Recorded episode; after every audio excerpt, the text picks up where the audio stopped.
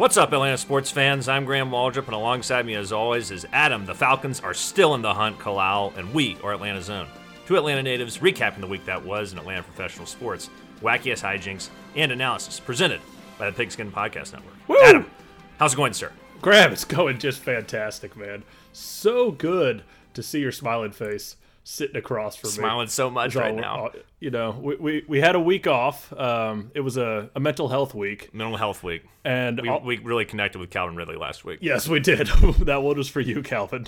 And, uh, you know, almost got canceled as well because I believe our last episode, I falsely accused Chipper Jones of domestic violence, Right. which was fake news. I categorically denied that. I don't think I'd say categorically. I think that you were like skeptical of it and said, "Oh, I, I didn't know that." No. You go back and listen to Tavis. I never heard anything about that. Okay, if if, if you say so, Graham. Uh, but yeah, it was, you know, infidelity. Sure. But infidelity and domestic abuse are not the same thing. Big difference. So I apologize, Chipper. I'm sure he's very offended. still, still a good man. Uh, He's been waiting for two weeks for an apology from you. Yeah, no, no. The the, the heat, I had to lay low for a couple weeks. Uh, let the lawyers get involved. Dadlaw.com, of course, is our law source. Right. And uh, yeah, no, every, everything's good now. So Fifty percent, fifty percent off your first consultation if you use the promo code promo code ATL's own at dadlaw.com. yes, yes, yes. So that's our little new business. We're getting up and running there. But great to be back podcasting with you, Graham. Yep. Uh, I understand that you went on a very special trip this It was past very weekend. special. Adam went to uh, went behind enemy lines, went to Bank of America Stadium to watch the NFL's best road team conquer the Panthers, Man, twenty nine to twenty one. I was, you know, I was watching the Fox pregame show, and they were showing Charlotte just a dynamite matchup between what five and seven teams at the time, Yeah. NFC South battle. I was like, man, it must just be electric there. Just you know, energy pulsating through that Charlotte air. Was that the case, Graham? I'll say this: there's more energy than I thought there was going to be. Yeah. Like it wasn't a bad crowd. Um, they were like I would say this: they were like a crypt on first and second down when the Falcons were on offense, but third down they got pretty loud. It, like, it, like, it- but you know, it wasn't like the most intimidating home field advantage in the world, but it was it was solid. I mean, they were into the game. Um, they had the keep pounding thing. I, I, I learned kind of the origin of that. It's when everybody stands up and they say keep pounding on your uh, keep pounding on your your seats, your empty seats because you're standing. So there's a lot of people pounding on their seats, and it was really annoying. Artificial noise. Yeah, and I think there was also someone else, someone on their team was sick or something and said keep pounding or something. That's where it came from, and they adapted the the thing. They also had this really annoying AR Panther. I don't know if you're familiar with augmented reality, Adam. Uh, fake machine noise. Uh, Is that what you're referring to? No, it's like when you get a digital uh, 3D model or something that's animated. And Oh, like Michael Jackson. like Michael Jackson, and he moonwalks out onto the uh, the field and does a bunch of stuff, but he's not really there. But it's a digital projection. But it, it's like I didn't know you could see that in daylight. Yeah, so they they they did it, and you could only see it on the screen. And it looked like this panther was ripping up like a Falcons flag, and he was going. Rah, rah, rah, looked really fearsome, and his eyes were gl- growing blue. And I was like, "Get out of here, AR Panther! No one wants to see your ass." Did that did that get the crowd going? They're like, "No, not really." It was, it was a pretty tepid response to the AR Panther. Sure. Yeah, it sounds sounds pretty lame. But, you know, it does sound like a more intimidating environment than our home stadium. Much more, much more. I would say like this crowd was pretty locked into the game uh, overall, and uh, but did meet a lot of cool Falcons fans. One of which was uh, named Josh, who is from Decatur, who lives in Virginia. He and I bought drinks for each other. He was wearing a Kyle Pitts jersey. We were talking shit to each other the whole time. Any anytime anything went well, my mom was there and Alexa was there, and you know, little Falcons triumphant uh, behind him. So he was, you know, giving us high fives, like, "I'm getting you a drink, man. What you, what, what beer you drinking?" And I was like, "Drinking a screwdriver." He's like, "Screwdriver, I got you, I got you, I got you." And so then I brought him, bought him a drink in the third quarter, uh, Crown Royal with cranberry. Wow. was Josh's drink of choice. So Nice. Did you yeah. tell Josh about the podcast? I I forgot, but I might see him this Christmas. He's like, "I'll be in town. Here's my number." Oh, nice. So yeah, he's like, "Y'all are really cool." Josh from Decatur. Josh baby. from Decatur. Um, but it was a fun game. We had really good seats, courtesy of my uncle Dave, who's a Panther season ticket holder. Uh, right near the uh, into the near the end zone where Mykal Walker got his pick six right in the corner there on field level. It was it was freaking awesome. Uh, great seat. So shout out to Uncle Dave. Thanks for the thanks for the tickets. It was a good time. I, I mean, I think anybody who gets a chance to go to Bank of America uh, Stadium should should do it. It's a it's a good old fashioned uh, '90s football stadium. It's weird watching football outside. I'm still not used to that. Even with the Great Anus, it still doesn't feel like you're outside. So it was it was a very new concept. I think it's only my third outdoor football game in my life.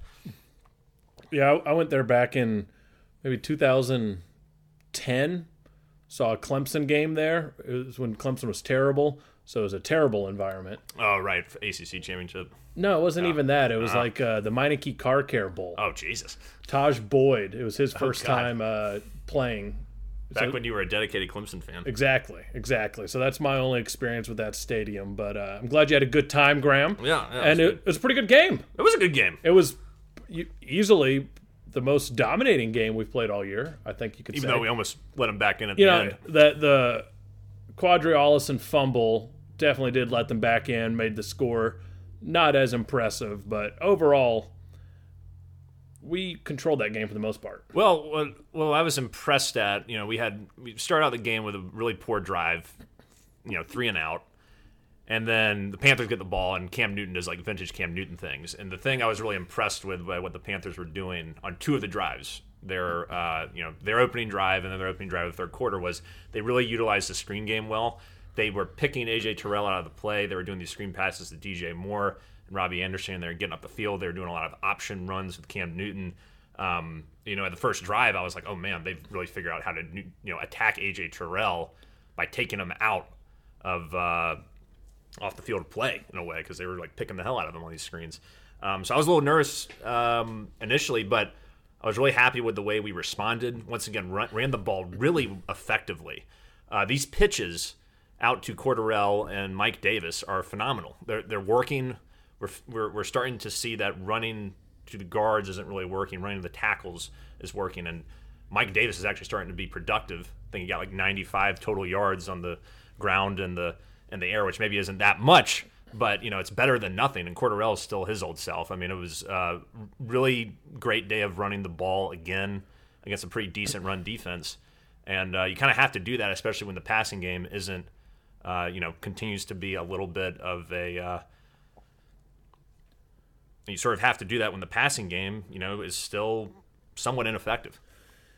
Yeah, man, it's uh, it's been promising to see this run game. That's went now three straight games with over 100 yards rushing. We never, we didn't even talk about the Tampa Bay game, but you know we did rush effectively against them Right. as well. And uh, yeah, you got to like what you're seeing. Patterson, 16 rushes, 58 yards. Mike Davis, 11 for 44. Qadree Ollison had a couple good bursts as well. And it, I think it really is just about the offensive line starting to gel a lot more. Right. Um, Jalen Mayfield had his best game as a pro. He was our top ranked offensive lineman according to PFF again was and didn't allow any pressures on the quarterback. So that was good to see. Kaleb McGary had a great game um, in terms of his rush blocking, anyways. Yeah. But um, you know, it's allowing these runners to get to that second level before getting hit. So you know, I mean, once Mike Davis can get some momentum going with as big of a man as he is, you know, that's when he can do some damage. But if he's getting hit immediately, you know, no one can do anything with that. Yeah, and I was just happy to see him involved in both both you know sides of the game, um, or both uh, the passing and the running game, just because it's like we just begging for something from Mike Davis and just giving just you know he he had uh, 16 touches in the game.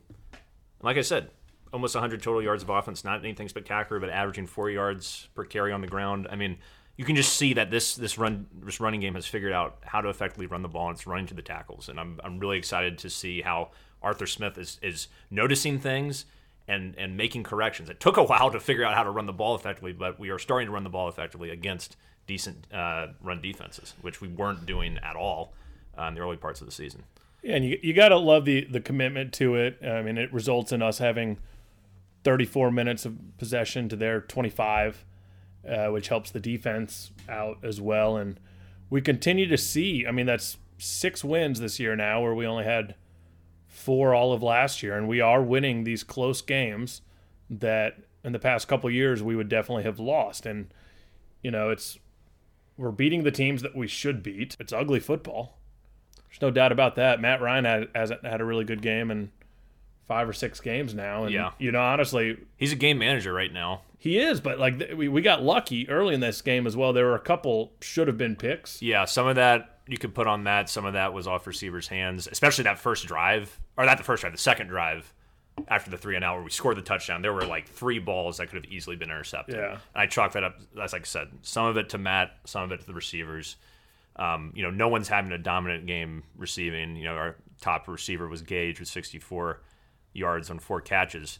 Um, but it, it's it's game management for Matt Ryan now. I think part of that is once again the offensive line is still allowing some pressure. Part of that is Matt Ryan's diminishing skill set, and part of that is the receiving corps not being that great. Um, so it's just sort of just like, and that's why the run game has been so critical in our success recently. But um, Matt still orchestrated some really good drives, some long drives, like you were saying. The time of possession was great, and the defense was very opportunistic. Forced, I think, three turnovers uh, in this game. One of which was a huge pick six by Mykal Walker, which was just so exciting um, to be there for. Um, it's weird, Adam. You know, we talked about the general apathy and ambivalence we have towards the Falcons, but it's like, I don't know. Um, I'm inspired by the way they play. They're, they're they're not that great. They're one of the. You look at all the advanced statistics like DVOA. They're like dead last in the NFL behind you know the Texans and the Jaguars.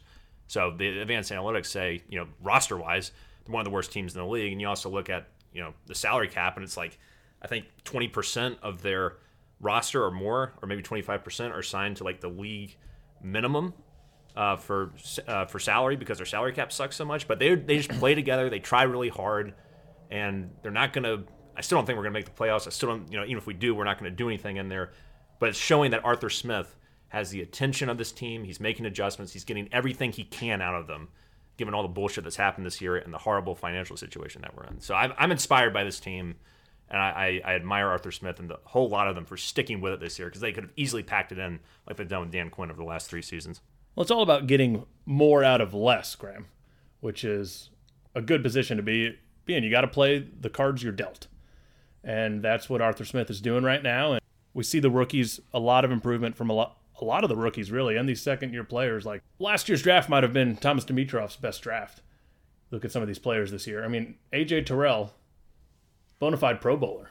Oh yeah, he's great. You know? three passes defending this game and the interception on the horrible. Uh, who is it? The, the the backup that came in, Walker. Um, yeah, he's. I mean, Pro Football Focus says he's the best lockdown corner in the league. Yeah. Under a fifty percent completion rate against him is best in the league. Um, he's yeah, he's unreal. Mykal Walker, like you're saying, uh, is turning out to be a very good linebacker and should get more playing time. And then last last week we saw the big uh, pick six out of Marlon Davidson as well. So it's like you're right, opportunistic, where that's not something we have seen in the past. No, I can't remember the last time we got three turnovers in a game, and then Grady gets the fumble um, in the backfield on a running play, and um, you know, Cam really just fell apart after that that opening uh, that not the yeah the opening drive in the and really in the third quarter is when he really fell apart. But it's like I just loved how you know people would get so excited about Cam. You heard people talking in the stadium about Cam, and it's just Were like, they Cam, really? Cam is uh, a shell of himself. Um, Yeah, you know, he- he's he's not what he used to be. and then they're doing the the shuffling between Cam Newton and PJ Walker. Like they put PJ Walker in and realize, oh, he sucks too. He was good in the XFL, but he sucks in the NFL. Then they put Cam Newton back in. It's like, oh, this is the same guy who we just pulled out who sucks as well. Let's put that other guy back in. And like, Well, you got to really question Matt Rhule as a coach, right? Oh, when- yeah, he's on the hot that. seat, Bo. Yeah, I mean, like you know, he fires Joe Brady, and my uncle was bitching about this when we went to dinner on Saturday night. He was saying, you know, we're gonna find out tomorrow that Joe Brady's not the reason why we suck. oh, Joe Brady is a huge name. That's who I wanted as our coach. Right. Um, yeah, but he, he was telling me, you know, earlier in the year, um, in October, when I saw him last, he was saying, you know, I'm not impressed with Joe Brady. I know everybody was really hyped up about him, but I haven't seen anything from him or Rhule that makes me think this is, you know, this is where the franchise needs to invest in in terms of our my offensive coordinator, my head coach. These are the guys that are going to lead us into the future. He he's thinks they're very, you know, obviously Brady's gone, but he was saying, you know, they're both on shaky ground to him. Haven't showed it, haven't showed him anything bad that that he doesn't think Rhule is a really good coach. And I think Rhule kind of uh, gave more credence to that. This game, pulling quarterbacks, putting them back in. Um, you know, and it just seems like they've really thrown Cam into the fire a little bit in terms of you know he hasn't had that much time with the the playbook, and they're trying to.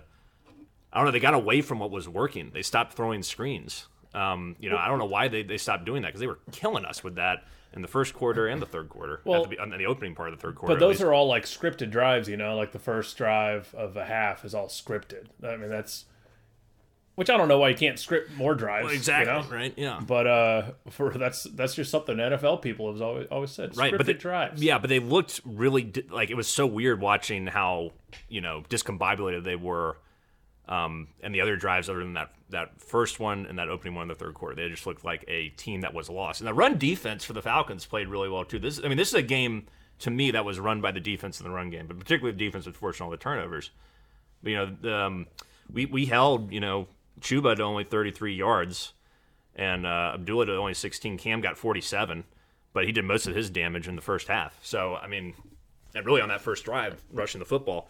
So it's like, you know, uh, just really, really impressed by the gutsiness of this team. It's not like you know you need to jump out, you know, w- get on the roof and wave a banner, being like Falcons are awesome again or anything for beating the five and seven Panthers. But you know, gotta like what you're seeing from this team, and they tried their asses off.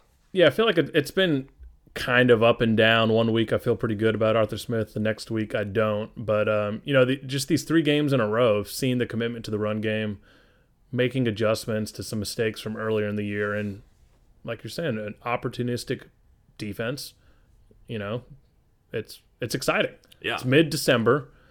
Um, they're still playing relevant football. we're very relevant. Like this is a big game against the 49ers. Biggest game we've had in three years. Probably. And the good news is we're going on the road where the Falcons are what, like five and two or something. Yeah. I mean, uh, It's still hilarious. Our only home win was in London. yeah, which I don't even count that. I mean, I count that more. I think you know, to me, we're six and two on the road. Like this is these are road warriors. Um, the 49ers, you know, are uh, a little banged up. I, I think they they won their game last week, but lost the previous week to uh, Seattle. The big thing we're gonna have to watch out for them is damn George Kittle is on fire. I think he's got five touchdowns in the last five weeks. The dude is a hoss. Garoppolo's playing pretty well. Deebo Samuel is kind of taking over the backfield. He's like a, he's, he's like kind of their their CDP in a way. He's rushing the football. He's also their number one receiver. Um, you know, so they're definitely a dangerous team. Their defense is always solid. Um, but I expect the Falcons to put up a fight. Um, it will be a lot harder than playing against Carolina, but we'll see what happens come Sunday. Yeah, I mean, th- this is one of those teams where, you know, we were definitely better than the Panthers. Panthers are, or they're on our level, something like that. And 49ers are definitely a step above. Right. But, but they're not the Bucks. No, And we've played the Bucks we played the Bucks hard. Competitively. Yeah, a couple both times. this year.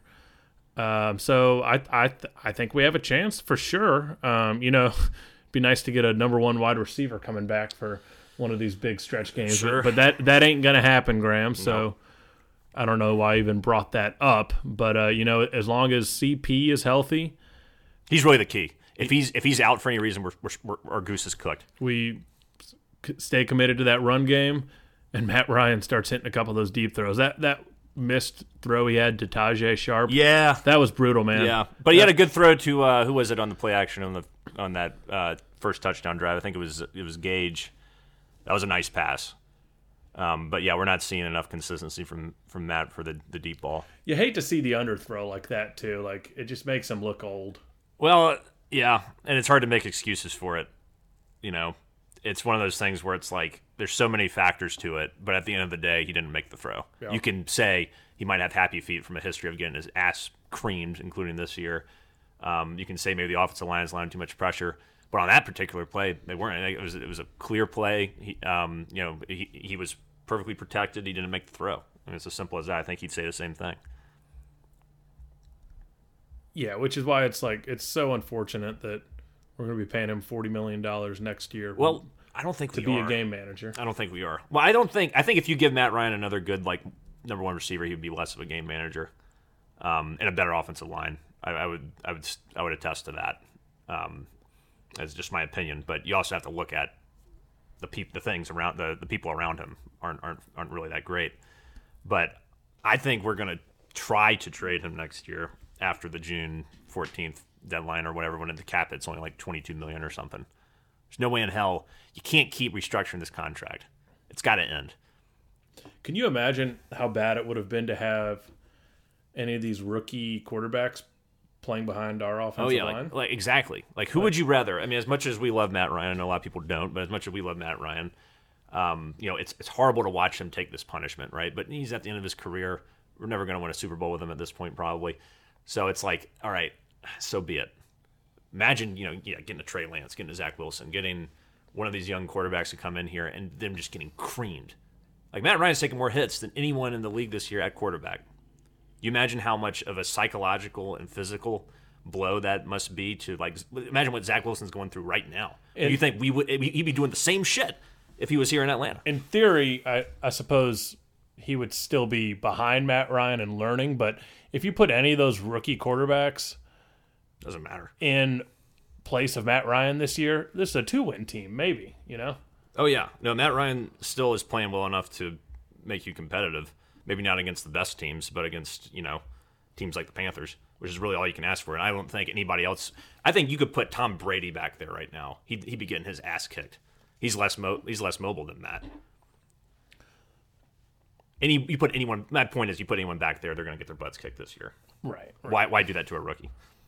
Now the question is, if you move on from Matt Ryan next year and you do have a rookie in there, which most likely will, unless you do like a sort of a stopgap journeyman guy, Yeah. then you got to keep uh, figuring out how to make this offensive line better. I don't know. It opens up a whole can of worms. I mean, you just got to hope that they're they are growing this year and learning and would be better in the second year together. Uh, yeah, Bring in a veteran and uh, you know throw Gardner Minshew back there as the quarterback. Graham.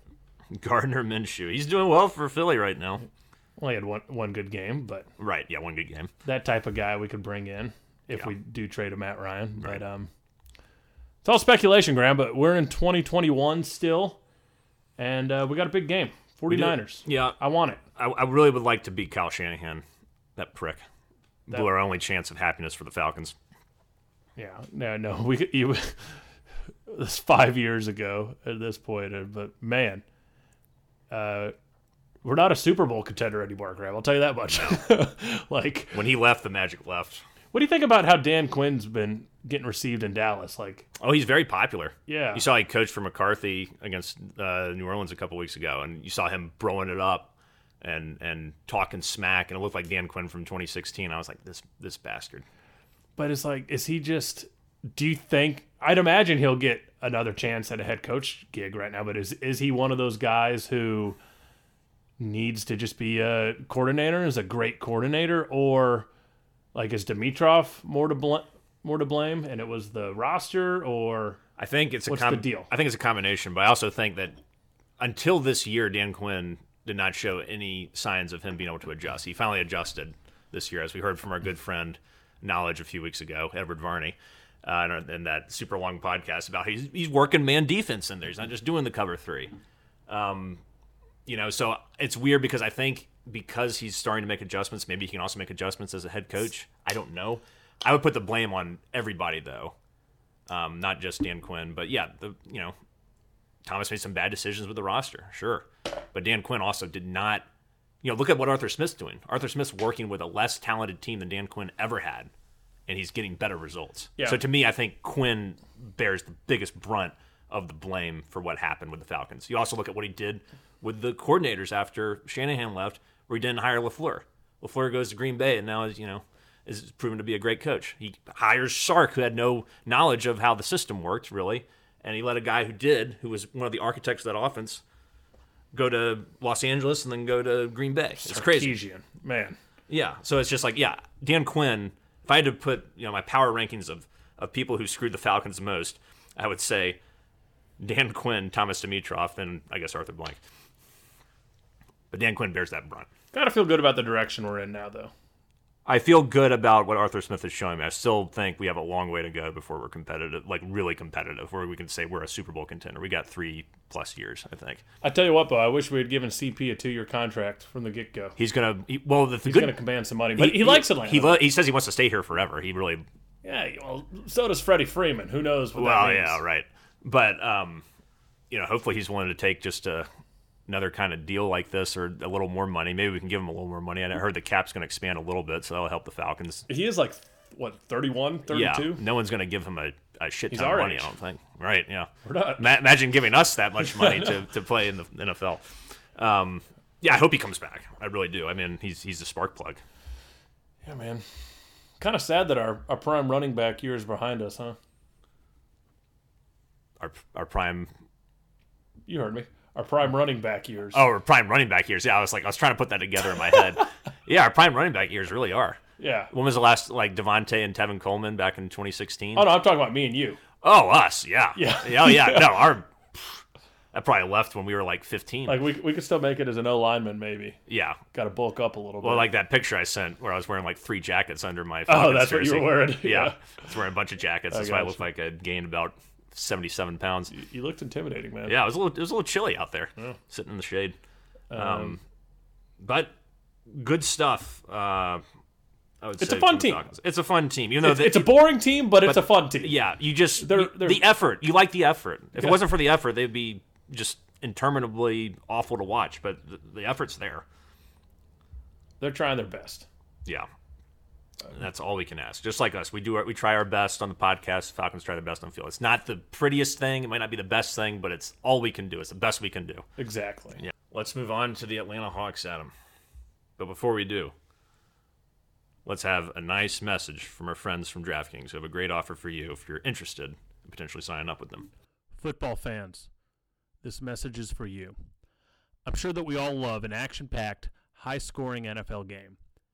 But with the latest no brainer from DraftKings Sportsbook, an official sports betting partner of the NFL, you'll be a winner once a single point is scored.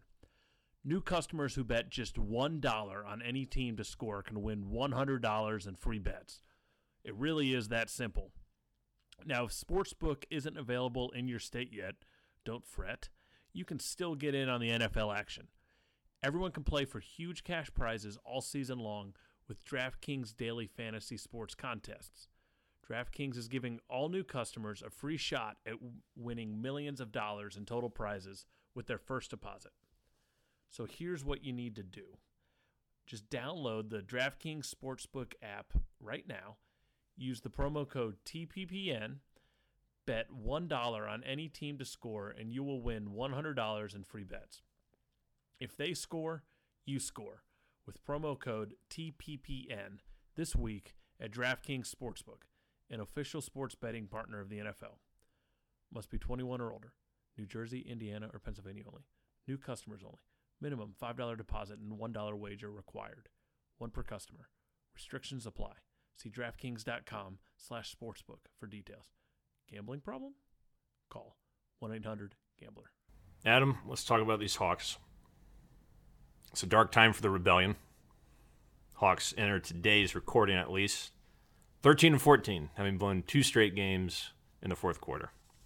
One to the Nets on uh, Friday night, which I guess is a little understandable, but then they also just blew uh, the other night a game to the Rockets where they were up like 14 or 15 at the end of the third and blew the game. And the, the reason this is bad is that the Rockets are a rebuilding team, under 500, not very good. And it's like the Hawks become a different team in the third quarter.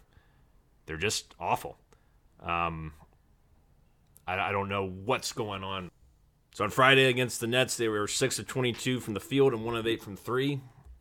And then, uh, you know, against the Rockets, it was kind of more of the same stuff. Um, except they were just really bad on defense in particular. They allowed the Rockets to score 44 points, let them shoot 16 of 25. Um, this is a rebuilding team. I know we're missing Hunter and Bogi.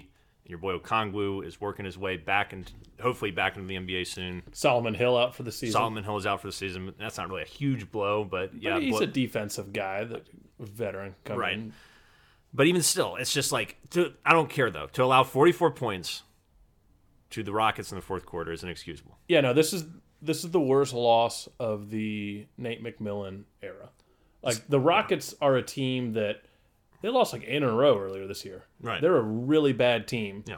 And Travis Schlenk, I know, was on 92.9 The Game either today or yesterday. He's an upset man. Like, and as he put it, his even his eight year old son could just see that there's no defensive effort coming out of these Hawks right now. And they don't look like they don't look like a playoff team, and we're supposed to have championship aspirations right now. And No. like like you can make excuses with the injuries to an extent, but against a team like the Rockets, like that's unacceptable. Yeah, well, I mean, and the thing that's frustrating is that you know the Hawks are like a top five team in overall offense in the NBA, but they're like a like 25th worst or something on defense. But when it comes to the fourth quarter, they're just you, know you, you want to make the defense better, of course, but you, you, you see that the offense is, is quite effective. But in the fourth quarter, it's like all that goes out the window. They suck on offense, they suck on defense. The biggest thing I see you're talking about energy and effort. It's 100% correct. But there's also, you know, on, on defense, but also on offense, there's just stagnation, total stagnation on the offense. Everybody's just standing around. Trey's having to isolate. No one's moving. No one's doing anything to get open. We're not running the pick and roll as effectively. ISO turn- Joe offense? Right. We're turning the ball over quite frequently. You know, and we're allowing multiple. There was a, I think it was six minutes or so left in the in the game against the Rockets. We allowed three opportunities at the basket, three offensive rebounds, and they and they scored. And it's just like we're not crashing the boards. It's just everyone has just becomes super lethargic on defense and becomes incredibly stagnant on offense. It's it's just very uninspiring basketball. I gotta wonder what's going on with this team's chemistry. I think I don't know where to begin, but the biggest thing I think is that they came in, you know, thinking they were cock of the walk, you know, because they were two games away from going to the NBA Finals, and now they're finding out they're cock of nothing. Like this is this is bad. Yeah, no, I'd, I'd, I'd keep thinking, you know, just like for me as a fan as well. It's not easy to watch the Hawks make that super deep playoff run and the excitement that that was, and then the Braves and their playoff one and championship and like, you know, and then come back and watch regular season basketball. I've been personally struggling with that, Graham. The excitement energy level is not there for me, and for that I apologize to you and all the users. But I'd imagine the players feel the exact same way as well. You know, it's got to be tough to feel the energy in New York, Madison Square Garden, Trey getting booed upon by a sold out crowd, and then come out and play the Rockets on Monday, November 13th, you know, and like get amped up. Right. And like that that was a home loss. That's just an awful loss. And it, it sucks because you know we started the year losing on the road a lot and but we were great on the road at home. I think we started like 8 and 1 or something like that and now I think we've lost 5 in a row at home, something like that. It's bad. Um I watched a good bit of that Nets game Friday and yeah, I mean it kind of feels like a Lloyd Pierce team right now where we look good like you said for 3 quarters and then we just don't close and you know, before you know it, you're out of the game Right. at the end. So Right. it's uh, it's disappointing. They need a, a coming to come to Jesus moment or something. Yeah. Uh, I feel like McMillan needs to just really lay into them. I feel like he was good at that last year. Just doors closed in the locker room, giving them business. Well, let's, let's get this defensive energy up. yeah, you got to do something to figure that out. And the Hawks, you know, seem to be saying all the right things in the press conference. You know, unacceptable effort. We got to pick up the effort. We got to do. Like, we. It seems like they know what they got to do. They just don't do it. And it's like, how do you get them to do it? I don't know. Um, but yeah, I mean, I think they're. I think also though, I think in the long run, this is going to be a good reality check for this team because, um, you know, they're finding out that they're not good enough to be assholes. They're not good enough to be, you know, like how LeBron and those, you know, Miami Heat teams would sort of coast through the regular season and flip a switch and the in the playoffs. This this team's not that not good enough to do that. And hopefully they're finding that out, and hopefully they realize that they have to go out and still prove that they're worth a shit every night, or they're going to wind up outside, you know, not making the damn playoffs if they keep playing like this. Obviously, it's December and they can turn around. We saw what they did last year. We know they're capable of doing it. That we know how resilient this team can be. They're just not showing it at all right now. I mean, the reality of the situation too is like, look, right now we are tenth in the conference, which is there expanded playoffs? Yeah, Okay, so that's technically in the there's playoffs, like, but there's like a play-in game right now. But You don't want to be in that's that bullshit. shit. No. Uh, so you want to? It looks like you want to be in those top six seeds, which you know it's it's really jumbled up still. But like you don't you don't want to fall too far behind that it's insurmountable. No. You know? So they they, they got to get it going, Graham. Uh, it is surprising. Like after the first couple games this year, it's like man, this team's just going to take off. Number one seed. Let's go. Yeah. But um, I still have pretty high expectations for this team. I still think they can get it together. But Nate McMillan, um, he's gone from you know the darling of the NBA in terms of coaches to you know to some people I think starting to question um, what he's doing, and I think also it speaks to the the, the core group. You know, maybe a little more than than Nate, having the same problems they had last year that they're having this year now. Not finishing the fourth quarter, choking games away. It's the same damn thing. It's very odd. They're building chemistry. I'm I'm still not like concerned overall. Uh, I know there's been a lot of squawking from the Twitter universe about the fact that our two essentially two first round picks, Sharife Cooper and Jalen Johnson, are still not playing despite all these injuries. Um, and I, I can understand the frustration there. I'm, I'm a big rookies guy, Graham. I want to see some young guys play, and they, they have been developing College Park, and I get it. You'd think the basketball people know if they're ready or not, but you would think now would be the time, oh, especially yeah. with Sends that second message. unit. Like because Sharife Cooper is such a good playmaker, like similar level in terms of his passing to Trey. That like you would think that the second unit could use someone like that. you Absolutely. know? I think it's a great point. Shari- like the thing with Delon Wright and Lou Williams, neither one of them are real playmakers. And when Trey's not on the court, the playmaking kind of stops. Lou is much better suited, I think, for you know playing the two as opposed to the one. Sharife Cooper, even if he is obviously extremely inexperienced, being a rookie, hasn't played a minute of NBA basketball. I think he could come in there and maybe start like just see. Let's see what we let's see what we're, we're working with here. Why not? Why not? Um, you know, because at this point, what we're getting from the second unit is starting to cost. It's not the only reason we're losing games, but it certainly contributes to it. Yeah, so I think you know Cooper, and then on the other side, you got you know TLC who's been playing and trying to do his best, I guess, but um, you know he's not really giving you too much. Um, particularly, I don't think on defense. So, like, let's see what Jalen Johnson's got. I think now's the time. To, I think it also could send just like a wake up wake up call to these guys, where it's just like, look, you're not getting the job done. We're gonna bring these guys in who shouldn't even be playing this year because they need to develop, and you know, hopefully they'll show you how to how it's done, or at least give you a boost of energy or something.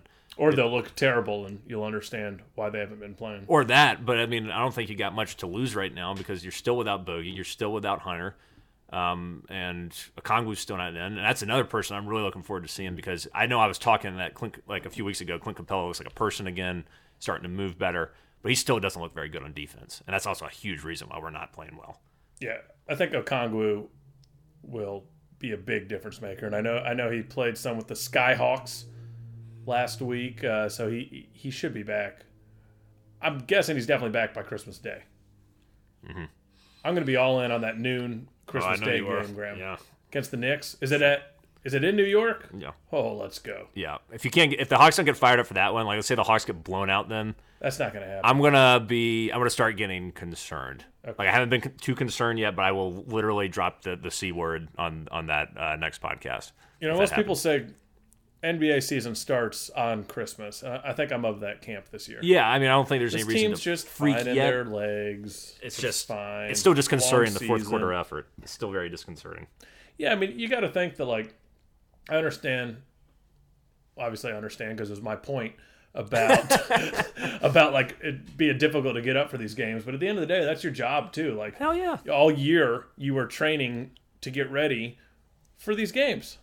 Yeah, and I think that's that, that sh- shows some immaturity on their part to think that they have earned the right to sort of sleepwalk through the regular season. And some of them mentioned that coming into this season about how, oh, you know, it's going to be hard to get up for these regular season games after what we just experienced.